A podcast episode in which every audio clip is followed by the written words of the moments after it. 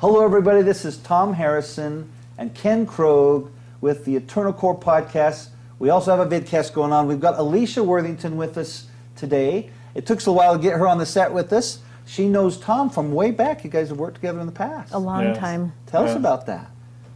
Well, we've had the great opportunity of working together on with many clients and many different situations. We also uh, authored a book together, Real Intimacy, and that's been out wow nine years now. I Eight think years? so. Nine years. Yeah. And uh, so uh, I worked really closely with uh, Alisha and her sister Kristin Hodson on We've that heard book. about her too, and it was it was really fun. Kristin's out of the country still, isn't she? Mm-hmm. Yes, and so I'm just so thrilled to have her here because I love this lady. She's great and she has great skill, and I think we're in for a real treat today. Or you're in for a ride. We'll see. Well, we, we are excited to have you, uh, Alisha Worthington. Tell us a bit about how, what, what got you into this practice that you're currently. You've got you've got some pretty good impact out there, making a big difference. I hear about you from many different directions, but tell us how that's you got into it. uh, I think it just started, I started working, talking with couples and individuals, and I kept hearing things about communication or we can't talk about, but then it just seemed like all roads kept leading to sex. Like, but then there's this, and it, it was having this huge impact on people's lives individually and as a couple. And then we kind of noticed that we were having these conversations and went, we, we need to do something about this instead of just talking to one couple or one individual at a time. Let's take it bigger. Yeah. Um, and we also noticed that nobody else was really doing this. Like it was this kind of taboo thing, or just people were a little bit afraid. And we just so you put guys on were our pretty early in, in publishing. Yeah, we wanted to make it real. Yeah. And that's why we called it Real Intimacy, because we thought a lot of the books out there were were just kind of soft soaping the deal and and you know would almost get to the conversation but then would stop there. And and so it just left people well what do I do with this? And we thought well let's just be honest and real and talk about the whole thing and talk about where people were going. And and I I think it was kind of shocky, but uh, I think it, it was also embraced. Very much so. I had so many people say, Thank you. I just wanted actual information. And I didn't want to have to go to the internet and put in Google whatever Yeah. and get all sorts of information that they didn't need or want. But nobody was giving them just factual here's how it works, here's how you can talk about it. These are the things about it. Now do with it what you will. Like, we're not the experts over your sexuality, your life. We just, here's the information. I warned them both. I said, if you do this, your life will change, and it's changed. Was he right? Oh, we just, my sister and I have this conversation often. We would like to go back in time to that moment where Tom said, Are you sure you want to do this? Because this is going to take your lives to a place that you don't realize where it's going to go. And we never could have predicted, I would not have predicted that I would be sitting here on a stage talking about Yeah. sex as openly as I am, working with couples and individuals, doing presentations, writing more. Never would have predicted this. I remember in the 80s, I came to Brigham Young University and I gave one of their Education Week talks on sexual intimacy. And uh, after it was over, there was lunch. And uh, so I used the restroom and then I came in and, and was sitting at a, a round table with other presenters. And there were two women behind me and they, they were talking. They had been to my session and they were saying, "Well, I'm sure he is not religious. You know, he certainly he certainly wouldn't be talking about sex the way he was, and he probably is not a member of the Church of Jesus Christ of Latter Day Saints." And I, you know, and and I just found it fascinating. So I turned my chair around, put my arm around both of them, and said. I am a member of the church, and and I am religion, the religious, and they turned all kinds of red. sure. But it's amazing what people think, you know, when you're willing to openly talk about intimacy and sex. Oh, for sure. before one of my presentations, right before I'm supposed to go on. And I was the title of it was similar. It was talking about God and sex together, you know, God and intimacy together. And this individual came up to me and he said, "You're not really going to talk about this topic, are you?" As a matter of fact, I am. Yeah. And he said, Well, there are just some things that are just too sacred and too, we don't talk about this. And I said, Well, how many children do you have? Well, I have seven. Hmm. Wonder what your wife would like to talk about, you know? but I, it's just this idea, and especially I think as a woman, Yeah. Talking openly about sex. I've had a lot of very interesting interactions with, you know, I'm not sure how to handle talking or listening to a woman talk about sex, but I've also had a lot of people say, Yay, we would also like to know about sex from a woman's point of view. What are, what are usually some of the the main um, topics, issues that, that, that prompt a couple to give you a call? What are some of the hmm. things that the entry point where they say it's you know it's time we probably work some things out? I love the couples who have been married two to three years, and that they're already seeing like, huh, maybe we don't know how to how to talk, talk about this. Like they come in early, and it's a lot of times it's basic education and undoing just some patterns that have been established a little bit. I work with the majority of couples I see have been married between 17 and 22 years. Their kids have grown or are old enough that they're no longer in survival mode Uh-huh. and they're starting to recognize that their kids are going to leave and it's just going to be the two of them again and it's this is really not working and if we don't do something we're in trouble and so they'll they'll come in but it's this idea of we shouldn't have to come in for this we should have we should know how to do Just this work it out ourselves. Figure yeah, out. and we've been married all this long, all this time. You know, this is embarrassing, and I try to normalize that for some, them and say, "Tell me about how much sex education you got before you got married. What what did you know? You know." Well, a lot of these young people, you know, they they've been told if you just go forward, you can work this out, or you know, if you just wait and and then you know it just comes naturally. And mm-hmm. then they realize they know absolutely nothing about sex. They know nothing about their own bodies. They don't mm-hmm. even know what sexual parts are called. They know absolutely nothing about their partner's body. You know they they think they do. And they think you know if they do this if, if they touch the clitoris or if they if they insert fingers into the vagina then everything's going to be fine. And then the wife says that's not comfortable. I don't like that. And then the guy is blown away because he thinks well that's what my friend told me i was supposed to do. And immediately they start out on the wrong foot. And immediately they think all this that I thought was going to be okay isn't okay, and this isn't working. And if they then move into blame, well, it must be your fault Right. because my friends told me if I did this, you were going to like it, so this must be your problem. And what they do is they shut it down, and a lot of couples never go further. And so they mm-hmm. have this on and off again sexual experience, and neither one of them are really having a good experience with it. And so it moves into a decade or 15 years, or at seven years, they're out having affairs or mm-hmm. they're doing other things because they say, my sexual life with you stinks. And so, you know, those were many of the clients I saw, mm-hmm. and th- and they didn't know anything. And when they came in, it was amazing. Just giving them good information, good physiology, letting them know, giving the wife an opportunity to talk about what does work, what what how our body functions, and helping them to explore with one another. It's amazing what just good information does Right. to help a couple. Yeah, and it, to help them understand this further, I I learned this in a really specific way when I was trying to breastfeed my first baby. You know, I held her there, and it was like, Come on. okay, go. Like you, this is supposed to happen.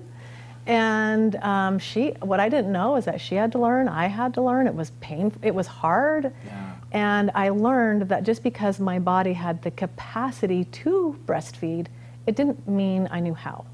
And that's what I will often tell couples. Like, just because your body has the capacity to have sex, it still doesn't mean you know how.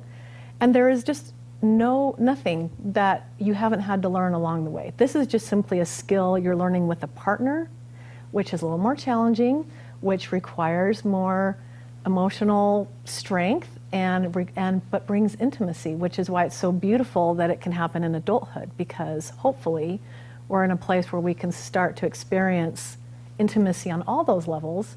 But it takes understanding that about one another. Like we're just learning this skill together. Okay. And just because it worked with this partner or with this circumstance doesn't mean it's going to work with this woman or mm-hmm. you know Yeah. or for the next 10 years. yeah yeah it might have worked initially but it's not working anymore it's something like like a job or like anything else you have to continually learn over time mm-hmm. and and, And we changes change happen. our bodies Yeah. change you know Someone has a baby, someone has a medical Right. issue, somebody is really stressed and loses a job, and that impacts how they feel. I mean, aging happens. This isn't something I, I tell couples, you don't just get to a place and then coast for the oh, rest of yeah. your hmm. married life. or a woman who's gone through postpartum, or a mm-hmm. woman who then looks at her body and says, This isn't the body I had when we got married, and I don't like it, so that means you don't either. So I don't want you touching me there because I think it's ugly. Mm-hmm. And then totally stopping a husband's appropriate affection because he doesn't feel the same way about her body that she does Interesting. or Yeah. or that men and women teach each other to dislike their bodies. I mean, I I know women who have taught their husband, "Don't touch my thighs," you know, and he's saying, "I like your thighs," you know, or mm-hmm. "Don't you dare touch my buttocks," you know.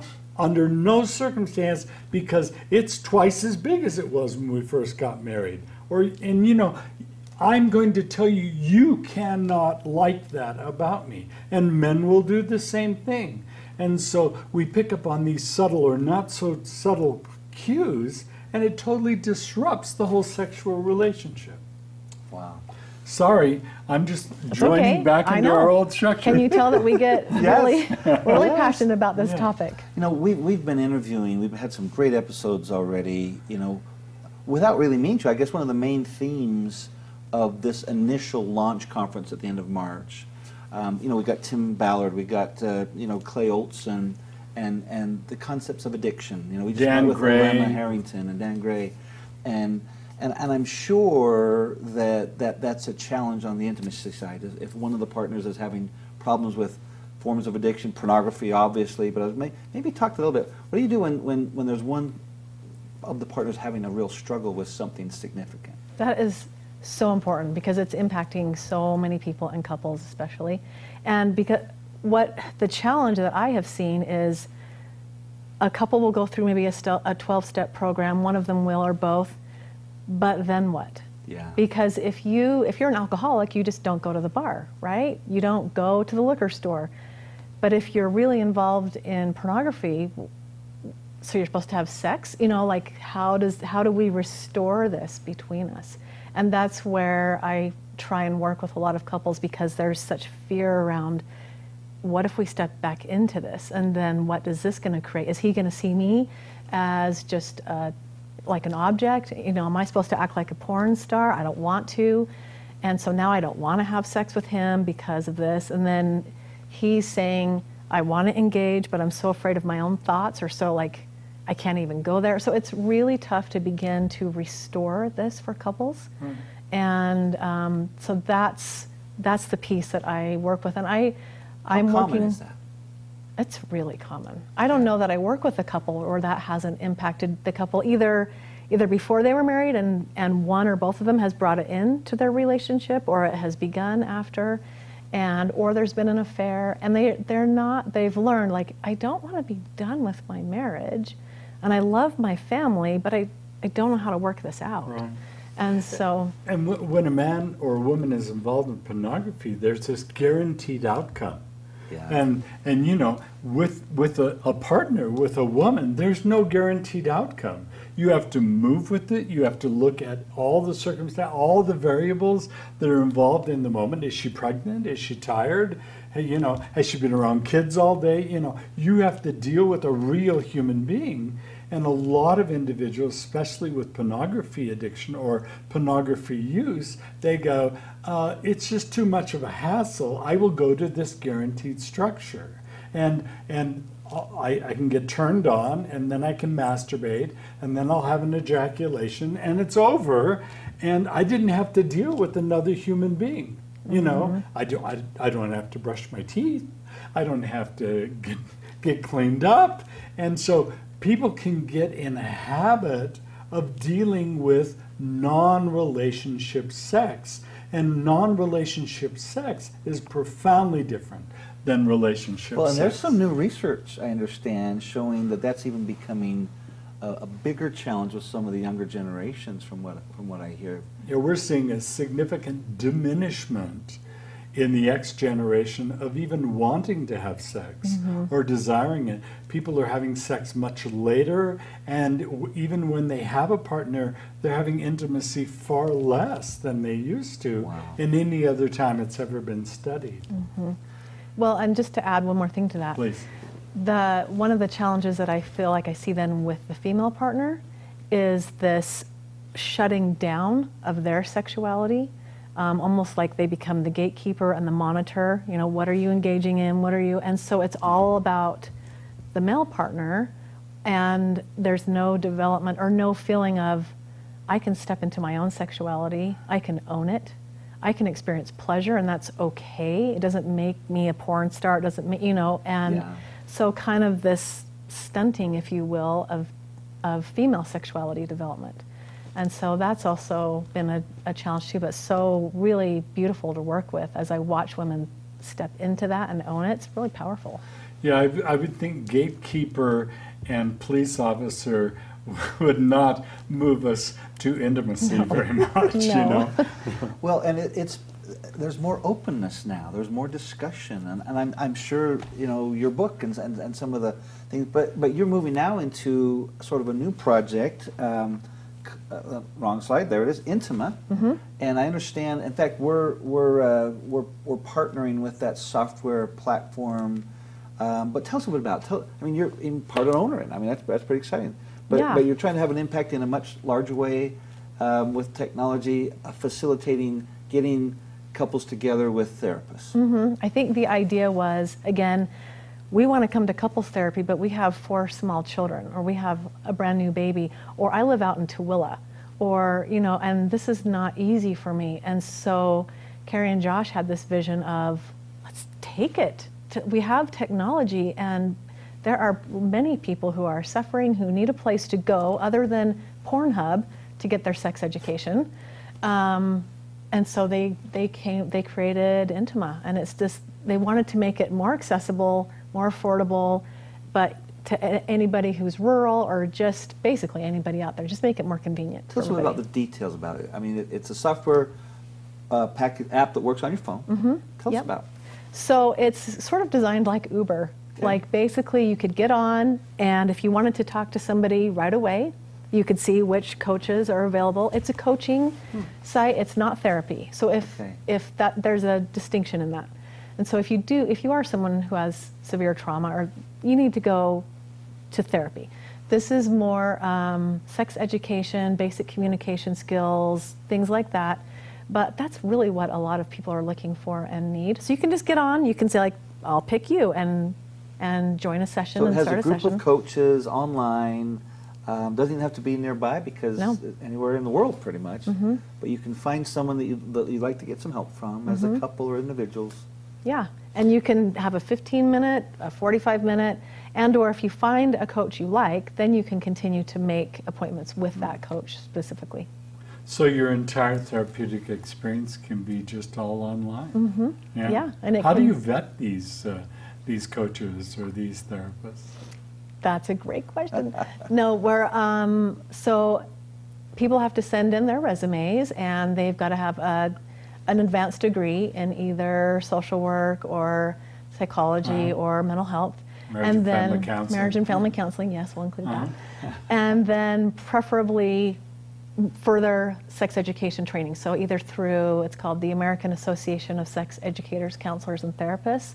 They can have that certification, um, and just and or So it sounds like they're well vetted. they are well Yeah, vetted. Yeah. yeah. and we want people will self-select because the, the thing about Intima too is it's a values-based um, platform, and so if if you want to go into like advanced BDSM, you're not, we're probably not going to find coaches here, but we're happy to refer you to somebody who could help you with that.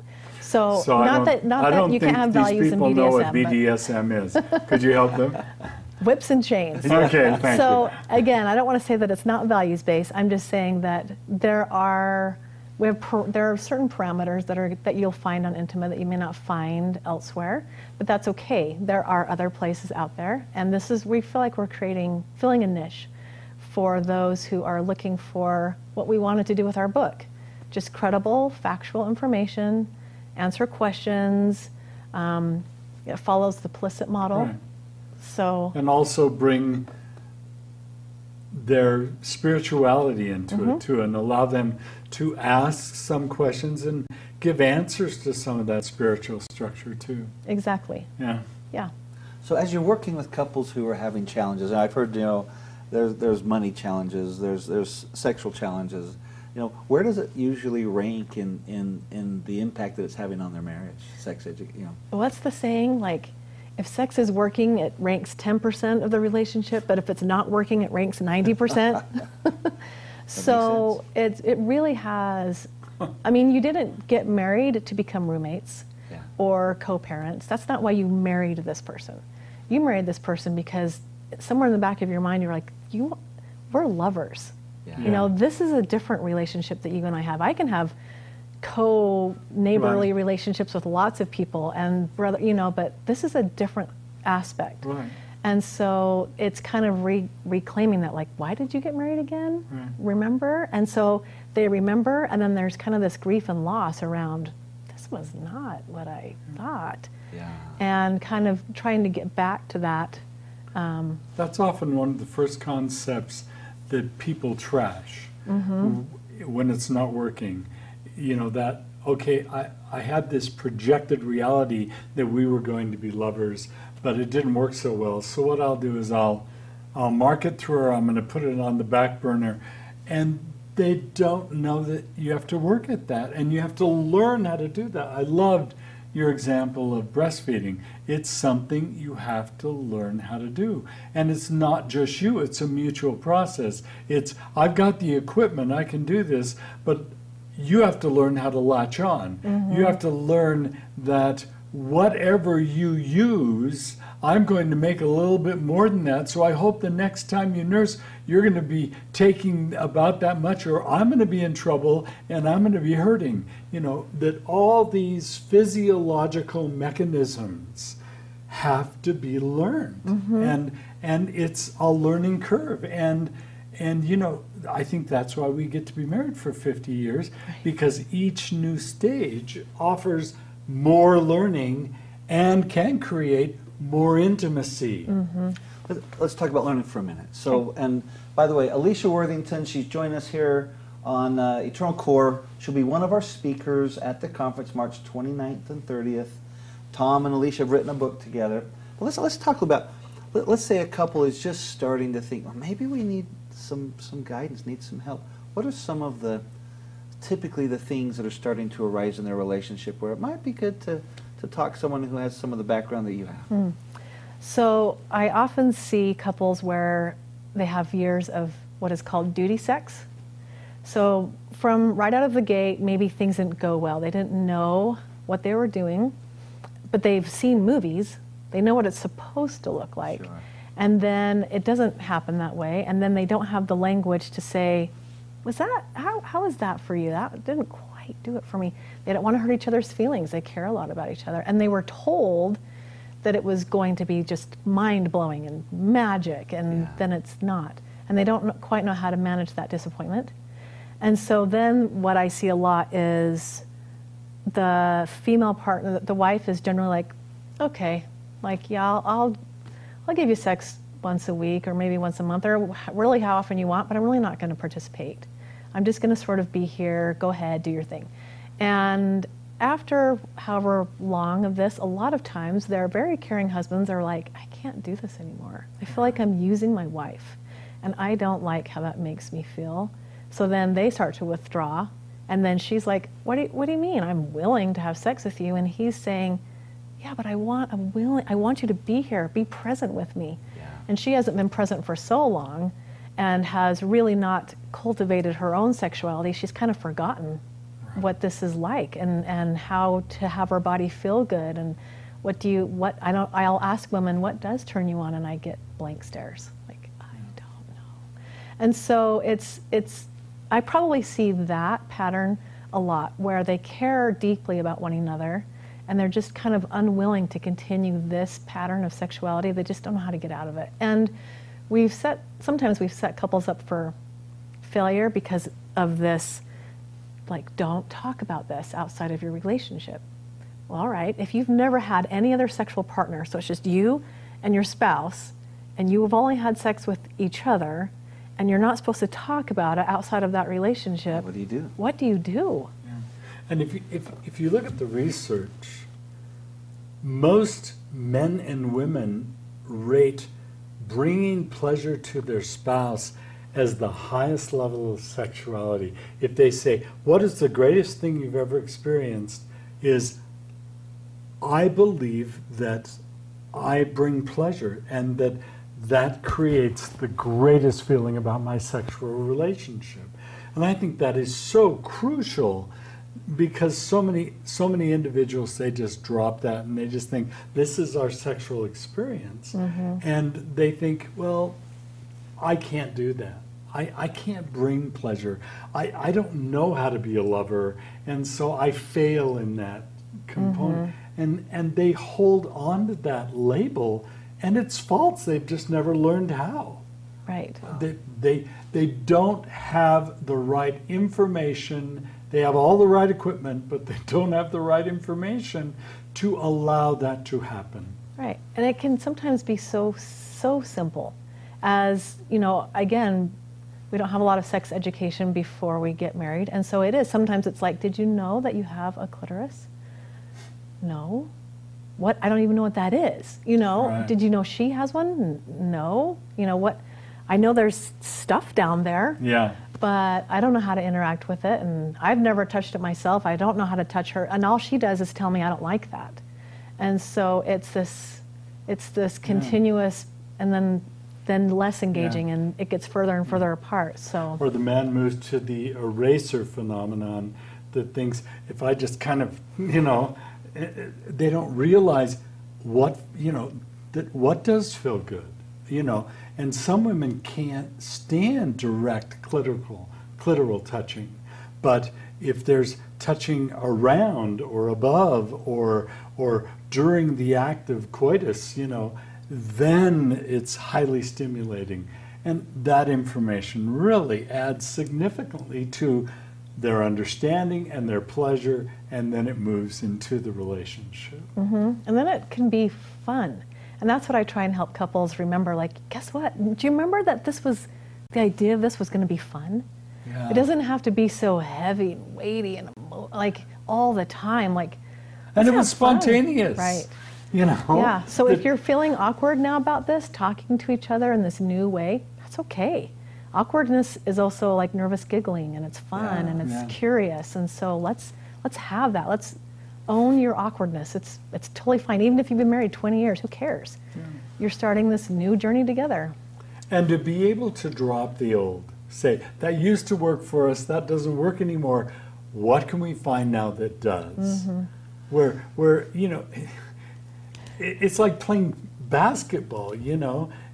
I used to do that in high school, so I still do it when I'm 55. No, a 55 year, five year old needs to learn how to play basketball differently, or he's going to have multiple knee surgeries. You know, you you have to come to it at the age that you are and realize that your physiology has changed. But that doesn't mean sex is over. It doesn't mean that you can't still enjoy real intimacy. Mm-hmm. I'm gonna I'm gonna put a couple of situations out there, milestones in in a couple's life together. Yeah. Um, they're about to get married. Mm-hmm. What would you recommend? Oh my gosh, they're my favorite. I do have parents that are sending me their engaged kids, and I tell them like this is going to take two hours. Bring a notebook and get ready to write because I am just going to give you so much information. But I think if I could just have them get one takeaway, it would be this is a skill, just like the breastfeeding thing. Like, there is no reason that you know how to do this with each other right out of the gate. In fact, and let it develop. There is no reason that says, nothing that says you have to have sex your honeymoon night. I know, I always tell the guy, I'm like, I know that sounds disappointing, but if you will let your sexual relationship develop, so you're married, that means the gates are open. It doesn't mean you have to jump because we skip, we sometimes skip steps. We skip, we are kissing and then we jump right to sex. So let it develop. Take a shower together, see each other naked. Like, you've never seen a naked guy before, like, check him out without it being sexual. Just look at it. Yeah. And, and take, take your time. So those are the, the two biggest things are sex is a skill that you will work on for the rest of your life. And there's no race. You do not, it, it's, you're going to develop this together. It's going to be like if you were gonna, if your goal was to start making creme brulee, but you've never cooked before, so you have to learn how to boil water first. Yeah, That's right. okay. And what happens when I touch his penis? And what happens when I touch her breasts? And what happens? You know, th- ask those questions instead of just thinking this magical thing's going to happen and and I have to have intercourse tonight, you know, or I'm not a successful honeymoon guy. Yeah. Allow the process to happen. So another scenario. One person has had a lot of experience. The other one's had none. Mm-hmm. What do you do there? I sit with that person and really try and help them understand skill level. Again, it would be like, all right, let's go play with Ricky Rubio from the Jazz, and I've never played basketball. Like, you know, I'm not going to play at his level probably ever. But that's kind of the idea of, again, it's not about who's better or I should or there's been more experience, there's more skill level and understanding, but the key point is what, even if you've had all this experience, you haven't had sex with this person. Yeah. So do not bring your assumptions. You need to get curious around this sexual experience, this partner's sexuality, and act like you're starting over again because you are. So wife comes home, announces, "I'm pregnant." Mm-hmm. That's a that's a scenario that yeah. I, things change really fast right there. Mm-hmm. Oh yeah. Any guidance there? Yeah, I um, I work with postpartum couples and help them integrate baby into their life, but the understanding again of I just want to do away with the six week OB appointment it's sort of like this okay you're ready to jump back into sex even though you're exhausted and you're you might be breastfeeding and you're leaking fluids and like you should have the energy to do this as opposed to so your cervix is healed. Okay great. I i counsel couples if you will just get through the first nine months of this baby's life hold each other's hands kiss and make out. If there happens to be some energy to have sex okay but recognize that this is not forever, that this you will get more sleep, and if you will not pressure each other and be on the same team, sex is going to come back, and it won't come back with resentment. Yeah. When I went to graduate school, postpartum was seen as this horrible thing that happens to some women, and now it's seen as just the last trimester of pregnancy. Mm-hmm. You know, you have the baby, and then you have this. You have to at least go this period of time and if you're breastfeeding, you know, that you have to move through. And I love that she says the next nine months. We went nine months having the baby. Now we have to go nine months postpartum before things even start looking of what how is my wife going to be now that she's had a child mm-hmm. and what adjustments do we have to make mm-hmm. i think most people they think postpartum oh no but no, everyone has to go through a postpartum structure. And for some, it's awful. For some, it almost looks like psychosis. Mm-hmm. Some people go into postpartum psychosis and you think your wife's going crazy. But you know, it's all those hormonal structures and the lack of sleep and all that coming around. And most people don't understand that. And boy, that has a huge impact on sexual intimacy. Two more questions. Mm-hmm. Divorce. Mm-hmm. Wow. You know, I 15 years with the same person. Now my whole life's changed. Yeah. What do you tell that person or that new couple? So are they ending their Let's relationship say or getting. ended and now they've just met someone new. Uh-huh. They've set a date. They're getting married, or they've just been married, or not. You know. Right. So it's it's kind of about unpacking the suitcases again. Like, let's talk about your sexual biography. What is in here? Let's take it all out. Let's look at it. Let's look at it together. Um, the idea of still you're going to create something new with this person, but you're also bringing perhaps trauma in. Perhaps you know maybe one person has been married and one person hasn't, um, or previous divorce, and maybe there are stepkids. So I often talk a lot about how stress level impacts um, sexual desire, and especially for a, a woman, because female sexuality is all context dependent. Am I safe? Is this a good time to have sex? And so, if stress levels are high, we're blending a family, we have a bunch of kids running around. That's not super conducive for like, I just want to have sex with you all the time. And so, understanding where you're at in life so that there can be a realistic expectation of what this is going to look like. The rule of thumb that I used to say to my patients, clients, whatever you want to call them, is 18 months you have to wait after the divorce because your brain needs to adjust. It's you've been married to this person for a significant period of time. Big part And of your, your life. brain has adjusted to her. And it takes a while to say she is no longer a part of grocery shopping. She's no longer part of, of making the bed. She's no longer a part of my sexuality. She's no longer part of my communication. All that has changed.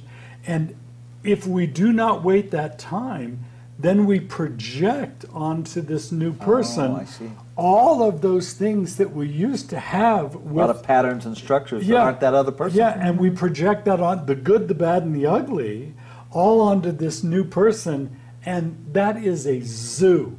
You know, it's just not wise. So I say, give yourself at least a year and a half, minimally, be to be able to allow that neurocognitive structure to change and be able to allow this new person in without all that contamination of the old relationship. Does that Yeah, make that sense? makes sense. Yeah. Yeah. Kids are gone. Mm-hmm. You know, we're we're we're being together now. We we haven't had we don't have that same common need to get you know to go see the school play or to go to the football game together and watch the kids. Now it's just us. Mm-hmm. You, you hit that a little bit earlier, but give us a few bullet points of some of the things you would say to that couple. work, work, work. I would say, just like anything else, it's okay. Are, are, really, are you you want to stay with this person? So what are you gonna? And how much has this person changed, and how much have you changed? When was the last time you asked them their favorite color?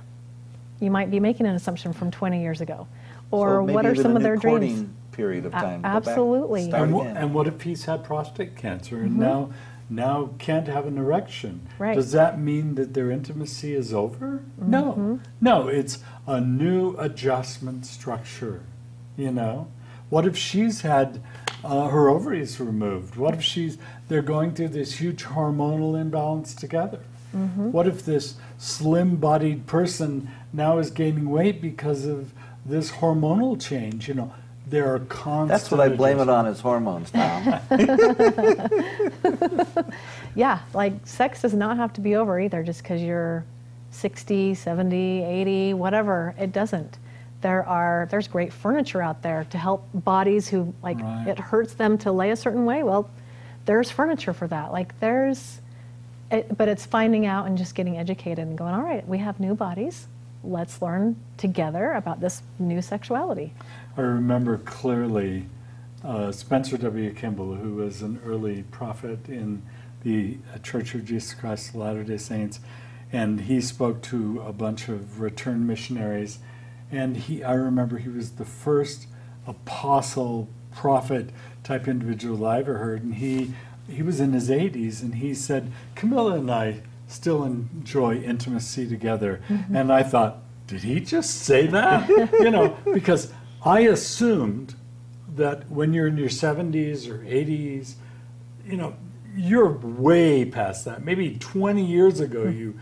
But I love the fact that he, that was still very important for him to still, in his 80s, have sexual intimacy with his sweet wife Camilla, and he was willing to talk about that. Wow. It, it, it impacted me profoundly. Well, being willing to talk man. about it is really important, and and as you mentioned, it's it's a major major part of of, of a couple's relationship. Thank you for joining us. Thanks for having me. Um, we're excited. We're going to have Alisha speaking at, at our conference, and uh, we've got uh, the great book Real MC that, that that was written together by Alisha and Tom and your sister. Mm-hmm. Yep. Kristin Hodson. Yep. And uh, remember, Intima will be partnering with Intima, the, the software app, as part of the community that we're, that we're forming here at Eternal Corp. We will see you March 29th. I will we haven't set there. scheduled yet on exact speaking dates, but um, go to eternalcore.org. Make sure you grab a seat. Thank you, Alisha, for spending time with us today. Thank, you so you. much. This Wonderful fun. to be with you. you too.